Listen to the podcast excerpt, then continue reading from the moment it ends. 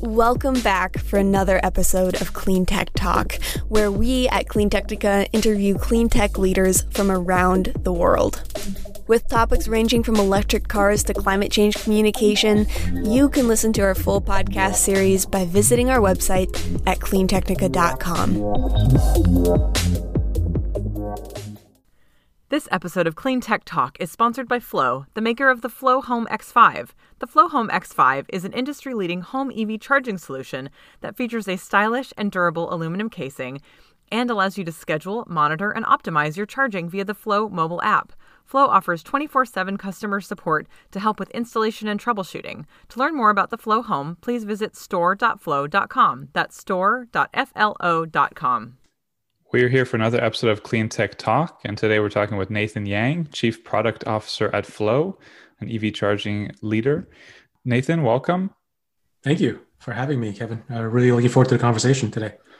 Thanks. I'm Zachary Shahan, CEO of CleanTechnica, chief editor and podcaster, but we have a, a few different hosts who interchange on Clean Tech Talk so today obviously we're talking about ev charging stations ev charging development. I have a lot of questions for you especially as a chief product officer. You know i, I figured i can get into some weeds that uh, i really like to hear more about. So to start off though let's could you give us a picture of your customer breakdown at the moment in terms of type of customers? So single family residential multifamily residential commercial retail commercial office government nonprofit. How do you how does your customer base currently break down with your EV charging stations? Yeah, our, our, our, customer base is pretty broad and diverse. You know, we we cater to the single family residential, to the multifamily residential, to the commercial, to to uh, all, everything that you just described, Zach. Um, I would say um, what's interesting is the geographical distribution um, of those customers. If you look at the Northeast, it's a lot of um, more of the multifamily type residential uh, units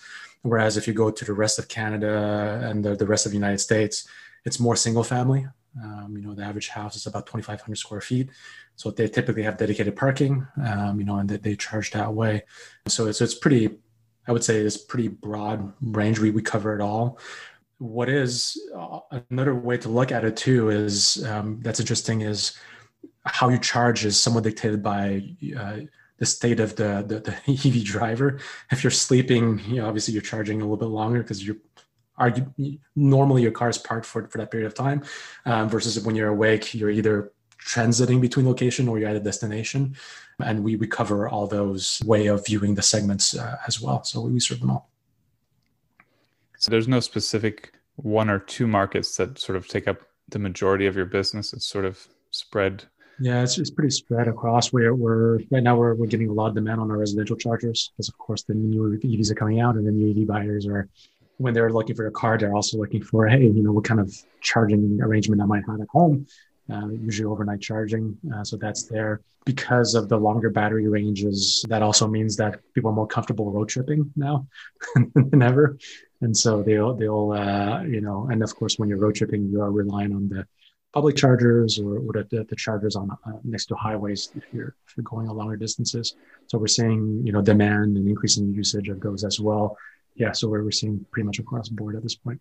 Cool. And this is sort of a basic question, but it, it came into my head when thinking about interviewing you and I'm curious what your response is. So the EV market has, you know, changed tremendously in the past decade. You know, the, the range of EVs has tripled or something, tripled, quadrupled while the costs have come down. But one thing that's and, and, you know, so EV charging fast fast charging stations have gone from 50 kilowatt to 100 to 350. You know, it's, it's been a huge uh, change in what the EV fast charging market looks like. But steady across the whole past decade is the popularity of level two chargers at homes and and destination hotspots like shopping centers, restaurants, coffee shops, hotels. Why has the level two charging market held so steady and, and so so firm. And i guess maybe you can also if you want to contradict me and say it hasn't it's, it's changed a lot. We'll get into that as well. But it, but just overall as as you know level two charging is just it's always been level two charging. Yeah.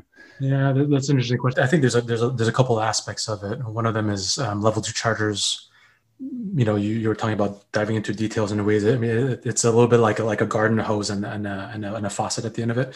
It's not very complicated. It's it's AC power that, that you're taking from the grid into your house and you're putting into the car. So they're they're not complicated. They're highly reliable. There's there's not a whole lot of moving parts except for the connector itself that you plug into the car and, and unplug, connect and disconnect. So they're not very complex. There's not a lot of moving parts. So they're they're, they're rock solid, reliable generally. Also, level two chargers because they're just passing the AC power to the car they're smaller they're cheaper they're lower power and so they're easier to install and deploy. So a lot of locations or homes or you know you were describing destinations like a coffee shop or a shopping mall or even a movie theater those are easy to, to install and they don't require a, a complete overhaul of the power coming into your building right? Because it's it's it's it's level two. And i would say the other the other aspect that that's kind of interesting is especially in destinations charging at destinations it, it, helps provide a more complete experience. Because generally when, when you charge your car car ranges are at the point where by the time you need to charge your car you probably need to give your, your body and your mind a break a bio break you know eat something or, or do something. And so it's just very conducive to you know a coffee shop or a restaurant or, or you know something like that. And more and more people are products and and and uh, are, are are more geared towards delivering experiences like you, you had the phase where products were built to just serve a purpose, and then you had the whole service industry that came out around, such as servicing cars and things like that. And then now it's all about staging experience, right? Even when you go to a dealer to get your car serviced, or uh, when you park to get charging, you know you expect a level of experience, and it's the holistic experience, not just the, the purpose of charging your car and so that that whole thing you know that's probably why tesla you know trademarked the tesla name for a restaurant even recently. And yeah. they were talking about uh, of doing that. So so clearly i think you know the experience of owning a, an ev is not just the ev the electrical aspect and a more sustainable aspect uh, or the 0 to 60 range. It's the whole experience including when you're charging you're expecting that the whole experience. And again level 2 chargers just easier to, to deploy simpler more reliable. And at those destinations you can augment that experience with other things which you know, I think all drives the level two uh, adoption there. Yeah, it's sort of been, I guess, a lucky thing about the EV market is it's always just plugged in like a Lego block between our our normal lives and EV driving, where you don't have to yeah upgrade stuff. You don't have so it's like I like the hose and faucet analogy. We, I, I, um, we haven't had to upgrade how a hose and faucet work for a long time because they just you know they work, they plug in. But so as you were getting to, I think you know although the, the, the charging power and sort of utilitarian side of it has been a steady feature of the last decade, level two EV charging stations have evolved uh, quite a bit as well, with especially the user experience. What and what have been some top requests that you've received over the years and improvements you've made in the past few years to to yeah make the, your level two stations better? Maybe I'll separate between residential and commercial and public. As we talked about earlier, we, we cover sort of both worlds in, in, in level two charging. In residential, we, we have a lot of requests about not just providing the charger itself, but the structure on which it's installed in. So sometimes you have a parking, you know, it's a parking lot and, and you want a, some, some sort of pole to be able to, um, you know, hold the, the, the actual uh, you know physical object of the charger. Um, other times um, they want to blend into the environment. You know, they're they're mounting on a concrete wall, or they have a super modern house, or a, or a more of a Spanish tile type design house, and they want the product to to blend in. So there's design things that they ask for. Cable management is actually a big thing too. People are, you know, you probably see, I'm sure, uh, the the listeners and and uh, they see the, the posts of like a retractable cable apparatus to help you know bring the cable or or a way to, to snake the cable to store the cable. So we get a lot of those kind of requests right? The, the design the what you're mounting in the cable management. For residential the other thing we're, we're getting more and more asks for residential also is the connected home aspect. They say hey is your is your charger compatible with alexa or homekit or you know google home or things like that?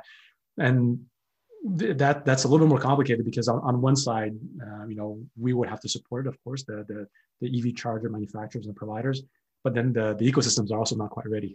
So in HomeKit, you don't have that.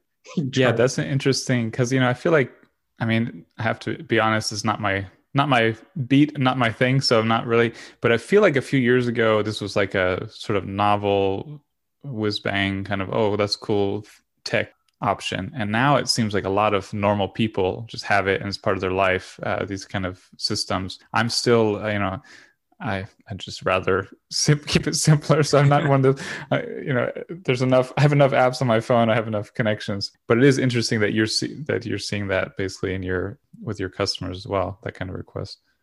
Yep, yep. and it's the same same things that uh, that drive the connected home that drives them to ask for EV EV chargers. They they, they want peace of mind. Usually, you put a mm-hmm. camera mm-hmm. in the house is to make sure that you know your pets are alive and your house is still yeah. there, right? Uh, so the peace of mind but there's also a level of we are all inherently lazy. I think we, we choose the path of least resistance. So you want to be able to control thermostat without you know getting out of your couch or you know turning on and off lights. i think it's a similar thing for for EV chargers. They want to make sure that the charger is operating fine, that, that you know nothing is going out of um, out of band there. They want to be able to see maybe what's going inside the garage, just to make sure that the cars are. Yeah, yeah. We we were we were in Europe for a month and a half recently, and uh, yeah, I stuck a specifically stuck a camera in the garage, staring at the car, you know, and check on it once in a while to make sure, you know, well, yeah. nothing crazy happened. But uh, so, what could you say? What your top three to five improvements you've made in the past few years are to your stations? So for, for, us, because we, we come from the northeast, uh, you know, we're we're we're a, we're a Canadian company uh, that, that originated out of Quebec. Robustness and ruggedness is, is key. I mean, the ice, the snow, the and obviously, our chargers are can be installed outside, and, and they are very often installed outside. So the ruggedness um, is is key. Outdoors is not just the weather, but it's it's, also, it's people too. Sometimes somebody drives their car and bumps into something, or you know, so ruggedness is definitely the top thing, and you know, we we, we continue to try to try to improve that. Uh, cable management is, is another big challenge, um, you know, in, in the in EV charging space. Um, and so people, a lot sometimes, the especially off, you know, EV chargers, the locations of the EV chargers are often not attended by people, or or service people, or or you know, an attendant. So they're not watched by somebody and so people tend to be i guess less careful with the software. So they won't you know snake the cable back in you know a gas pump usually have staff there so you know they put the gas pump back in. Uh, but you know you charge for some reason it, doesn't quite happen as much. So try, trying to make sure that we design the product in a way to make sure that the that the guests or the charger when they plug the connector back in so that the next person can you know come in and use it. So cable management and, and, and connector management is, is, another big one. And the other thing is trying to simplify the user experience for the end user. Um, I, I, keep using the term experience a lot but uh, right now ev charging is still not quite at the point where you know it induces more anxiety than say finding a gas pump to, to fuel your, your combustion engine car. And so that, experience is good I think I think I saw at some some point uh, a couple years ago that the things that make people happiest in money are not products they buy but experiences they have. So it's a good good thing to focus on. So, uh, well, I, I'm going to jump to since you sort of focus on that a little bit, jump to one of those issues. So. I'm not going to lie. I, you know, when we moved, well, I'm from Florida, but my, my wife is from Europe. So when we moved here, or I moved back a few years ago, we had a lot of new charging stations in the area that I was like, wow, this is great. They're all over. They're wonderful. They're so nice. And I've been really disappointed with the durability and long term design of them. They're not FLO. I don't. We don't have, have any FLO ones in in my vicinity. But particularly, like some of them are are are broken or or unusable or, or almost unusable. Like I had took a picture yesterday of a station where the screen is so degraded you can't see the the screen. Like the, the plastic on front is so warped and and fuzzy, you can't see anything on the screen. So I'm curious to hear a little bit more about what you do to maximize long-term durability and reliability of stations to to avoid, you know, really nice new stations being really bad a few years later. Yeah, yeah. I mean, it, sort of goes back even to the to the level two charge. Level two charges are simple, so less things are to break. But when you when you go to those DC fast charge uh, chargers and they have well, these these are all level two. I'm talking. Oh, these about. are level two. yeah, these are all level two stations. I'm not going to say whose, but um, yeah, yeah, yeah, yeah, they're you know uh, they're branded. Yep, uh, the, the the screens are, are notorious. So you know, speaking from FLO, and I think a lot of it's not just us. Other, there's some other industry players do it too. But you have to choose components that are optimized for outdoors and, and for these kind of environments, right? And just like if you want to send something into space, you have to have electronics and components that, that can withstand the radiation and, and the space environment. So one, of course, choosing the components and choosing things and and build it in a way that that is designed for that kind of use, either the freezing ice code in Canada or the hot and humid uh, Floridian weather, right? As an example. So that's one. The other one is to test the thing um, to the level uh, and, and, and to the level where the product is going to be installed. So if you know that your product is going to be installed to use again extreme the, the hot and humid versus the ice cold, test in those environments and, and make sure that when you do the assembled and finished product that it also survives the, the, those environments. And then, so that's just the pure hardware aspect. Then you have the whole servicing and monitoring aspect that a lot of,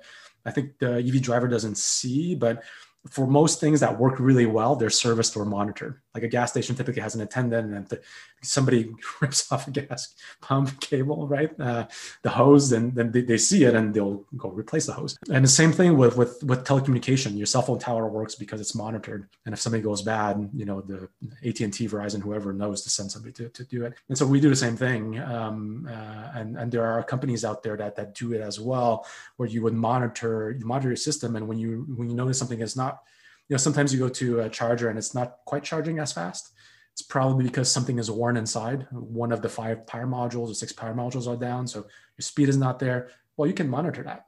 You can find out oh one of the 6 12 5 2 power modules is down. I should send a tech to replace it right and, and investigate what's the problem. So monitoring service is, is really important and Unfortunately, some chargers are installed in places that are there's nobody there looking at it, monitoring it, and so they they, they fall to you know, this use. And the last thing I would say is that's something as an industry we need to get better at is today if you're vertically integrated and you develop and you build everything, you control everything, you have the luxury to deliver a better experience to the customer. So at FLO, if I use us as an example, we build the chargers themselves. We have a cloud service in the backend to monitor them. We have a mobile app for users to try to find those chargers. And so when somebody calls our phone number, 1-800 and say, hey, this charger doesn't work, we, we're on the hook to fix the problem because everything is part of us. The challenge is when, for example, we sell our charger and it's on a different network, or we connect a third-party charger onto our network, our EV charging network. Then you know the person calls and you're like, wait, is it is it the APIs that are not working in the backend in the cloud? Is it the charger itself that's not responding? Is it the app that's not going to, you know, then then and then unfortunately in those situations, there's a lot of finger pointing, there's a lot of investigation, and it takes longer, frankly, to solve a EV driver's problem or fix a charger. And so it's a there's multiple elements uh, to it, but if you do everything well, uh, from the hardware to the monitoring, the servicing, and also to how you integrate the different components together, and it's obviously easier for it's all from one vendor, but it's maybe not beneficial for a particular um, consumer uh, or customer, then that's how you would get to a, a future where EV are operating well, right, performant, and you don't have that anxiety of what if I show up and does work, right? Or, yeah, I don't, I don't want to put you too too hot on the spot here, but I'm curious. Then, could you say, are you are you the most vertically integrated EV charging uh, company you know, or just one of one of the most? And there's a handful that are similar kind of level of vertical integration? Yeah, we there, there, are other providers like that that are very that are vertically integrated. FLO, we are one. You know, ChargePoint is another that that you know offers the, the hardware, the cloud, and mobilization, and others. And others you will see on the road when when you when you approach the charge, it's labeled, you know, something, but then it looks very similar to somebody else's. Yeah, um, and then you know that okay, you know it's good. Yeah, yeah. Then, then, then you know, and and and to to the credit the industry is getting better. So we're standardizing the protocol, for example, between the charger and the cloud service, and then those those are called charge point operators is the service that that, that operates them, and then you know the chargers. And there's uh, OCPP is a standard protocol that goes between them. And when you have a standard protocol, the idea is that then you can swap out the chargers, and theoretically it should behave the same way, right? Uh, you still have to do testing to make sure that it actually happens, but that could that that that should help, and in fact, it's getting there. So you know, in the next few years, you're going to see more and more standardization. And when those protocols are standardized between the different parts of the, the, the EV charging backend and hardware, you should also see the, the, the end result for the customer is more reliable and better experiences as well. That's a really useful explanation. I, I think vertical integration is one of those topics that sort of have gotten really popular because Tesla has popularized it with people who follow, you know, historically maybe followed consumer tech and but not deep manufacturing issues. And it's clearly something Tesla did a lot in the auto industry to basically to survive. Uh, and it's and it's it's gotten a lot of praise. A lot of people really into it now for that reason. But the way you're talking about it, and and the way I was thinking about it a moment ago, is it's sort of like when you have a new industry or fast changing industry, it seems like vertical integration should help a ton to solve the problems you, you said could pop up when you're a very mature industry like the auto industry was before you know then you know the more you can outsource it's all standardized it's, it's cheaper you know it, so it's an interesting thing i hadn't really thought about in regard to tesla or others is that you know it, it depends on the phase of the industry. So just like with autos electric autos ev charging stations seems like you really you sort you, you really need to be as quite vertically integrated right now. Otherwise you have all these horror stories especially in europe of of um, just lack of compatibility and things. Yeah, to your point, I mean that's why Tesla in Europe and and Elon Musk announced on Twitter that he was going to open up right the charges even in North America, and and so that yeah. means suddenly that Tesla will probably have to be compatible with these standard protocols, right? And and then what does that mean for the future? So, uh, yeah, it, it's I think I think your your observation is very much uh, on point. Well, I think I just pulled it out of your comments, but but they were really really good for explaining that to me. Uh, so yeah, so we've talked about customer experience a bit in different ways here. There's just wide variety in customer experience with charging stations. Some have like no interaction with the with the consumer. You just plug unplug. There, you know, some are much more integrated with your life, like with apps and much more extensive touch screens. How does your station user experience team work to you know try to make the user experience as smooth easy and enjoyable as possible what's sort of the process for continually improving on those things. The the um the cool the cool i i push my product team and my design team and my development team to to think about the the jobs to be done of a product. You know clayton christensen the, the, the professor at uh, unfortunately passed away last year i believe. But um, oh, he did? He, i don't think i i don't think i saw that. Yeah, yeah he, he, passed away. Um, yeah, um, sad, but yeah, you know, I, I looked up to a lot to his writing and and and uh, you know the jobs to be done. And when when somebody approaches a, an EV charger, the job to be done is to charge their car. And so everything you can do in the experience to try to get out of the way of that, um, you know, it's important. And you know, we're we're the some of the chargers that the connectors are not the easiest thing to handle as an example for for all demographic and all users user interfaces themselves, there's a wide range of them. You, you see the ones that are done very well, which helps the user accomplish their tasks and move on, and others. Uh, I had a I had a uh, an ex colleague um, who was driving from Austin to Houston, and um, on one of the EV chart, it was raining that day, and then uh, when they were trying to charge, they couldn't because it requires a touchscreen interaction, and there was water on the screen, and they just you, you just couldn't charge. it just it just didn't work.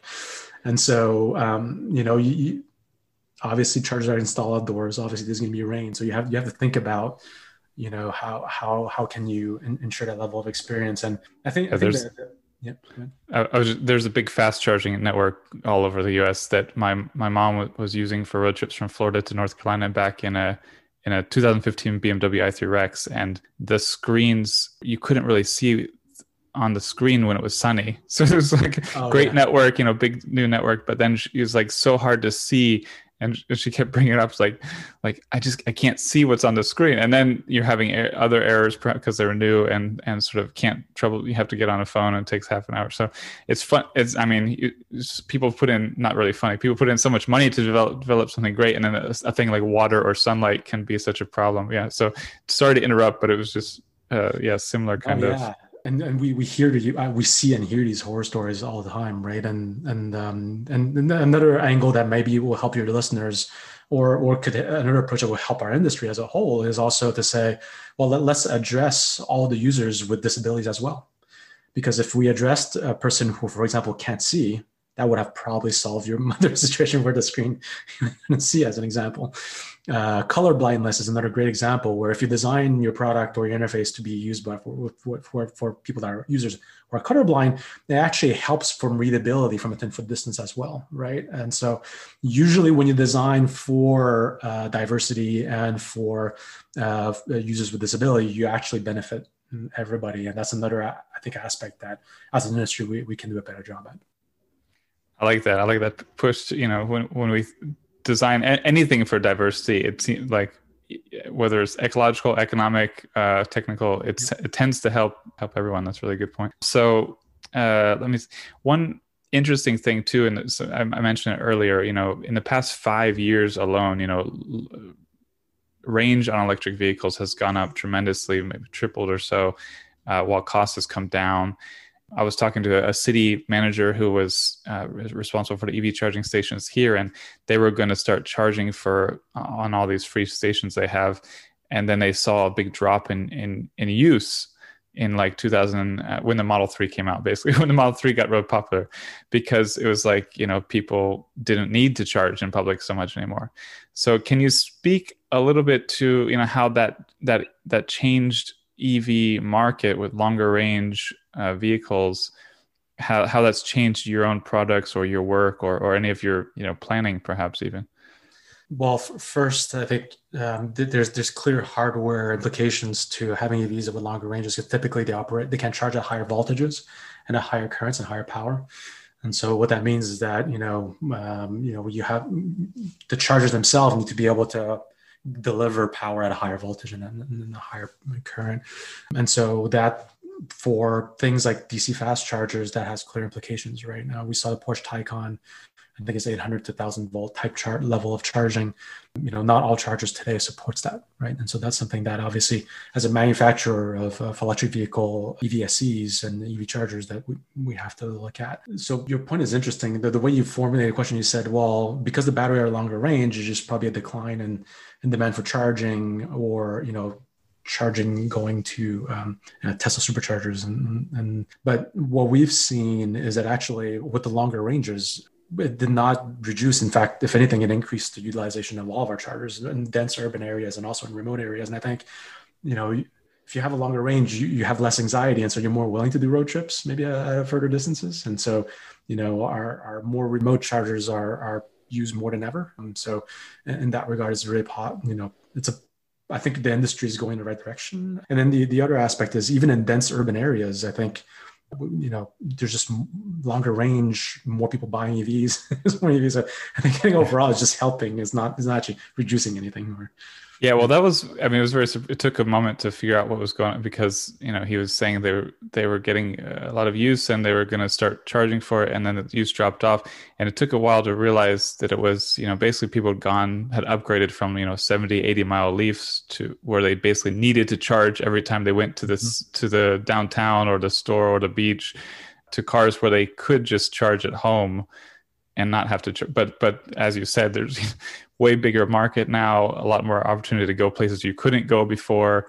So overall, it, it makes sense that the, there would be greater demand. And so the longer range cars haven't really changed much about your your products or or where they're offered. It's, no, and, and I would say like the other things that you know the, the previous EVs are still running on the road. Yeah, generally, EVs are quite reliable, so, so they're still there. And then, yeah, you know, if we want to really make a dent in global warming and really drive, uh, you know, try to reduction carbon emissions and things like that, we, we you you have, you have to be able to offer vehicles for all demographic and all users. That also means that it's you know it should not only be a Model S long ranges with over 400 mile ranges. We should have a broader selection of vehicle at different price points, and so invariably that will mean that you will have cars with shorter ranges that may be more affordable and, and those would have a different charging profile, right, uh, than, than the longer ranges. So I think all in all, you know, sustainability is, is tough one because as, as you know, the, in some ways the automotive industry was the, was the opposite of sustainability. The, this industry that created planned obsolescence. A lot of people credited, you know, Alfred Sloan, the president of GM at the time, to create planned obsolescence when he was trying to compete with Ford.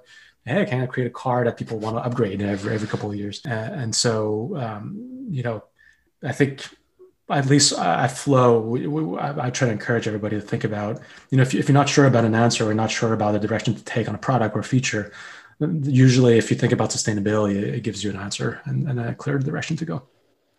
Yeah, the, the the used EV market is interesting. I'm actually in the middle of writing an article where for an idea for federal incentives to encourage used EV purchasing that would you know then trickle up to oh, yeah. you know new car buyers. Okay, they're more willing to sell their EVs sooner because they'll get a good resale value and an upgrade. as opposed to the trickle down approach because i know a lot of the cars that get traded in in the us then get shipped elsewhere like i was i was giving, presenting at a conference in curacao and they got they had quite a number of electric cars there and they were getting them shipped from miami or california and i know a lot of markets uh, you know in africa and europe get ukraine gets a ton of old leaves uh, from the us so it's like uh, how do we keep them here so that we're maximizing their their use and and, and the ecosystem? But anyway yeah so interesting interesting points on that. I would also so where do you see the biggest opportunities for increased charging station adoption across the market right now? So yeah. Um the increased adoption i think i mean it's, it's pretty much like our, our whole conversation i think it's across board um, everywhere yeah i mean you know, at home you're gonna have to and it's interesting, uh, you know, just to, to, touch on the residential, there, there's there was this movement of everybody wanted to install this charger in the wall, the, the Tesla wall charger, as an example. You know, you, you hire an electrician, it's hardwired into the wall and all that.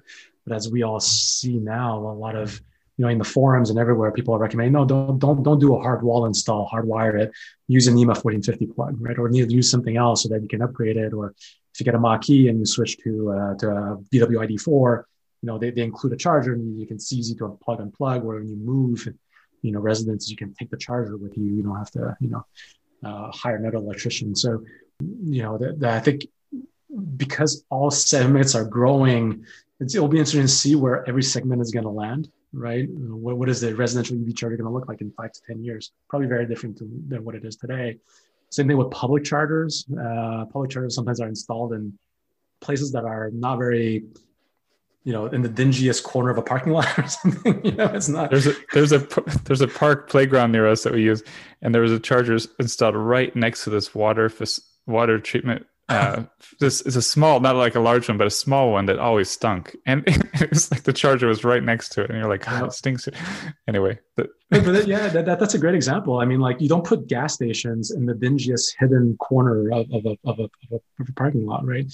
And and as we know like like like in real estate you know it's location location location. You want it to be visible you want it to be accessible you want it to so um, yeah that that too i think over the next five to ten years there's going to be a, a strong evolution of that. And you're going to see um, dc fast chargers for example in more prominently placed locations more visible more well lit with the nice amenities. Again tying the experience conversation. Um, so yeah i'm excited to see where, where the industry is going to go. And i'm just excited to be part of it so sort of prominent places where um, not only they'll catch people's attention, but they inspire people to come there, or new developments where you know that's going to be a feature that they put next to the the kids' water park or something. To yeah, we um, we actually did a survey. I don't remember when. Um, must be a couple of years back. Um, and then uh, there, there, was a, sh- uh, of a of a group that owns shopping malls or own retail locations, and they said that the average dwell time at those commercial locations was 77 minutes with combustion engine uh, combustion engine vehicles. Uh, so when, when a customer comes in with their ICE internal combustion engine car, they will stay there for 77 minutes. Uh, well, with our chargers, we can actually tell how long they charge there. And we found out that for our customers who are charging their EVs, they stay 143 minutes. So almost double. That's huge. That's huge. And so, um, uh, and, and you can imagine the benefit that that can bring to, to a location. So yeah, you should put it in a prominent location, celebrate it, right? Let people come in and, and come to your location and enjoy your coffee or enjoy You want some ice cream? yeah, there you go. Yeah. How about this? So uh, on that topic, I have a little joke for you. It's a, a, big box store, a coffee shop, and a hotel walk into a bar and ask about charging stations. What are the key things you tell each of them to to get them up to speed and ready to buy and install a station? Yeah, well, the let's see, the big box store and the coffee shop, I would and tell hotel. the seventy-seven minute and the with the hundred forty-three minute whatever uh, story. Um, you know, if, if you if, if you want people to you know look at average time that your customer stays at your location, and you, you might be able to double it right? If if, uh, if, you, if you install some EV chargers. And so you've been making that pitch. Does is that something that just registers with that with people immediately? Is that you know they if, if, if the location, whatever the commercial location owner are, are EV drivers, it registers immediately. For somebody that that has not adopted an EV an EV car, they have to process it a little bit, but then mm-hmm. they, they, they realize the value. Usually, if there are EV drivers, it's an easy right uh, sell to, to pitch to make and in other commercial locations you know like like hotels um, you know that's um, you know, the biggest complaint I have from my friends uh, in the southern United States and in Austin especially is that now with COVID they do a lot of road trips and Airbnb does. It's hard to find a, an Airbnb with a, you know, with a, that that prominently explains we have EV chargers here. This is this it's a level two or a level one or whatever, and uh, this is the, the, the type of connector that, that's on it. Right? Um, it's hard to find. So hotels if they can advertise and you know clearly say, hey, we have you know these chargers that are compatible with these vehicles and they're level two and they can charge to 7.5 kilowatt or whatever uh, they they will get sizable business out, out of that as well stealing customers back from airbnb seems like it'd be a, a good a quick good pitch for a hotel you know be like hey you want some of those airbnb users back yeah. take a picture then, of your station Hey, if, if Airbnb wants to talk, we're all ears. Uh, FLO, we would love to integrate with Airbnb too. So, well, I remember we we, co- we covered Airbnb adding that as an element, you know, a feature that that yes. uh, that was like I don't know for I don't know how long ago, some years ago it was. Yeah. So it's interesting, you know, interesting how you explained that basically it's not quite enough. If you do, if you can't see the charger, you don't know what kind it is, you don't have enough information about it, you don't really want to book uh, an Airbnb without you know. It yeah. seems like a, a, picture would you know people would have the sense to. Yeah, exactly. To, to want to put pictures up, but um, who knows? Uh, so last thing here, I think, or one, one of uh, one short one after that. So there's there's a lot of EV charging station products on the market where we've developed a, a guide that you know try to goes through and and compare them a bit. And there, it's actually difficult because there's not that min- much detail on them on many websites. And I think as if I was shopping for one, you know, not knowing much, I would be really lost and confused. And I guess a key question: What are some things that customers should watch out for or ask about before ordering a product? So I think there's sort of like it's like the Maslow pyramid of needs, right? First, make sure that works with your car. so it has to it has to be able to charge your car, your make and model, whatever whatever EV you have, uh, and then second safety. Make sure it doesn't burn down your house. Make sure that, that you know this was properly UL test, tested. That that you're able to to check that the company is a is a is a is a known company and, and established and, and, and their products are safe. Because uh, high voltages and high current is, is, no you know it's not a it's, not a toy. It's it's it's serious and you know uh, a neighbor's a couple of doors down uh, their electrician did a shoddy job and, and their garage burnt um, uh, from their actual EVSE they were using allegedly uh, aluminum wiring instead of copper wiring right? So compatibility with vehicle uh, safety you know the maslow pyramid of needs that's you know you have to have that. And then the other things i think it depends on the user but you know in this this whole thread of experience and sustainability i encourage everybody to look at uh, durability and reliability as one.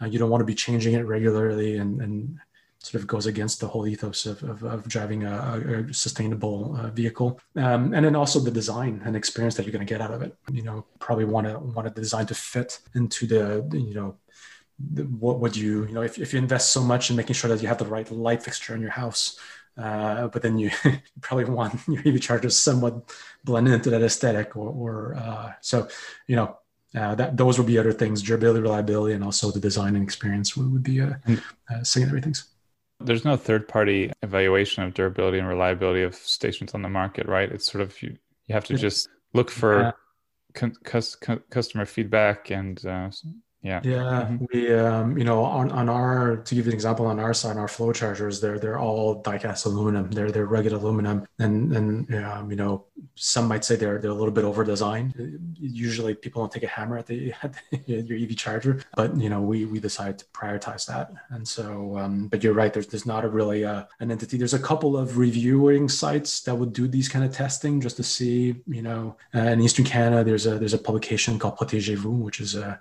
that those, does those kind of reviews, but by and large, there's no standard. Uh, and again, it's short short term, right? Or or do they? Well, yeah, but I mean, pointing out aluminum. I mean, yeah, you want it to be able to last a decade or or or more, hopefully, right? I mean, I assume like we have. That, that's exactly yeah. what we say internally. It has to let, ideally last a decade or more. And as you know, electronics don't do well in heat, right? And the way you accelerate and test test the life of electronics that you put in an oven, you bake it to try to see if it survives the baking. That's how you test the, the longevity. And so, uh, they're, and, and, they're all new too. I mean, we ha- have a Model Three, almost two years old, and the tr- the trunk won't open right now. I'll have a story about it once it's fixed. But basically, there's a there's a, a thing that takes the cables from the trunk area for the for the backup camera, the the the trunk opener, and everything through the car and so the backup camera was also going black sometimes. So the guy came in and basically said something in there is broken, but they have to take it apart and order the part and all that. So I'm waiting right now. So, but I mean, but it was like, do you use your trunk a lot? I was like, well, I mean, I use my trunk. I have two kids. I use my trunk.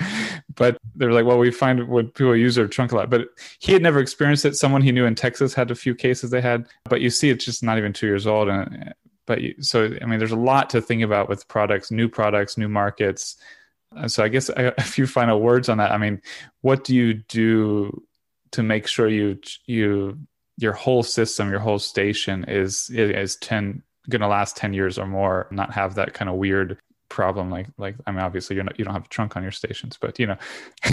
Yeah we we we we, we will uh, you know that's something that we, we we don't compromise on. The, the reliability and the ruggedness. So you know i, th- I think our, our residential charge is over 20 pounds if i'm not mistaken. It's just a pretty hefty thing. You know they were like oh we need to lighten it up but that means that we have to compromise on other things. So we want to make sure that we use the best components. So it's not something that that that that, that we would compromise. So we'll, we'll continue to you know, bake the charger and then oven.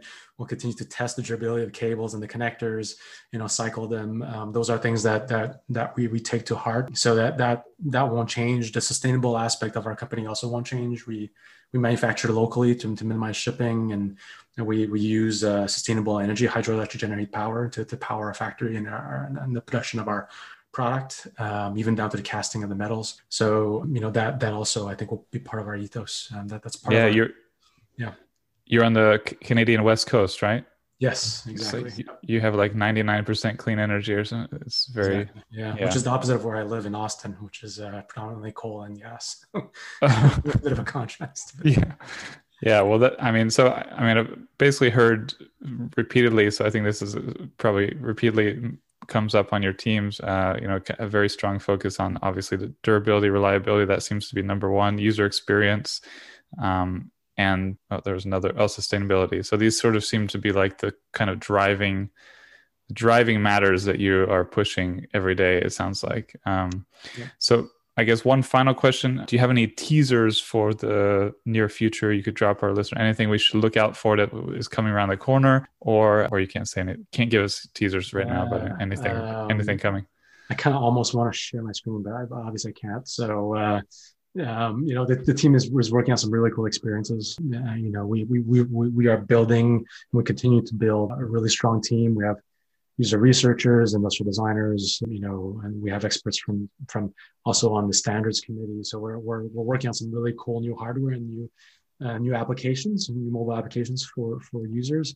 I think, I mean, I mean, Zach, your questions were very, um, I, think you, the way that you, you know, the questions that you asked and the, I think my answers give a little bit of hints of, of, the things that we're looking at and, and, and we're planning to do. So I, I think I, have already shared uh, enough. Well, you mentioned experience for a second there. So I, I, feel like, I feel like there's some experience related stuff. So that's, that sounds cool. That's a good yeah. teaser. And so uh, I, I, think, yeah, this whole podcast, I think has, has some good hints throughout the conversations. I think some people might kind of infer some of the things to come, but uh, the, next the next, next 12 plus months are going to be really exciting for us and well, can't ex- share. I wasn't I wasn't sure if I was going to get anything on that teaser question, but that sounds that's exciting. That's intriguing. Now I'm going to have to listen to it again and look for clues. This is uh, sounds good. Well, thank you for what you're doing. You know, I think the the future of the EV market, the growth the growth of the EV market rests on uh, a lot of things, but there's you know there's few really critical things, and EV charging is probably at the top of the table. So I think this is really uh, it's just really important that we have companies strongly focused on what you talked about those three things durability reliability user experience and sustainability. So i'm happy that um, that FLO is in existence and doing what you're doing. And uh, hopefully we collaborate again soon. Yeah and zach um, i hope i hope to talk to you again maybe uh, you know sometime in the near future. And uh, maybe i'll have more to share at that point in time yeah, I hope I get to join in whatever this experience is going to be. You know, get your prototype, uh, get a beta tester for sure. Okay, cool. All right, thank you. Have a good day. Thank you. Enjoy. You This episode of Clean Tech Talk is sponsored by FLO, the maker of the FLO Home X5. The FLO Home X5 is an industry leading home EV charging solution that features a stylish and durable aluminum casing and allows you to schedule, monitor, and optimize your charging via the FLO mobile app. FLO offers 24 7 customer support to help with installation and troubleshooting. To learn more about the FLO Home, please visit store.flo.com. That's store.flo.com.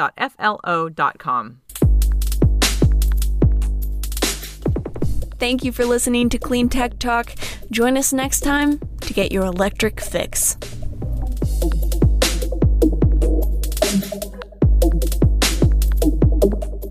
If you would like to sponsor our podcast, send us an email at accounts at cleantechnica.com.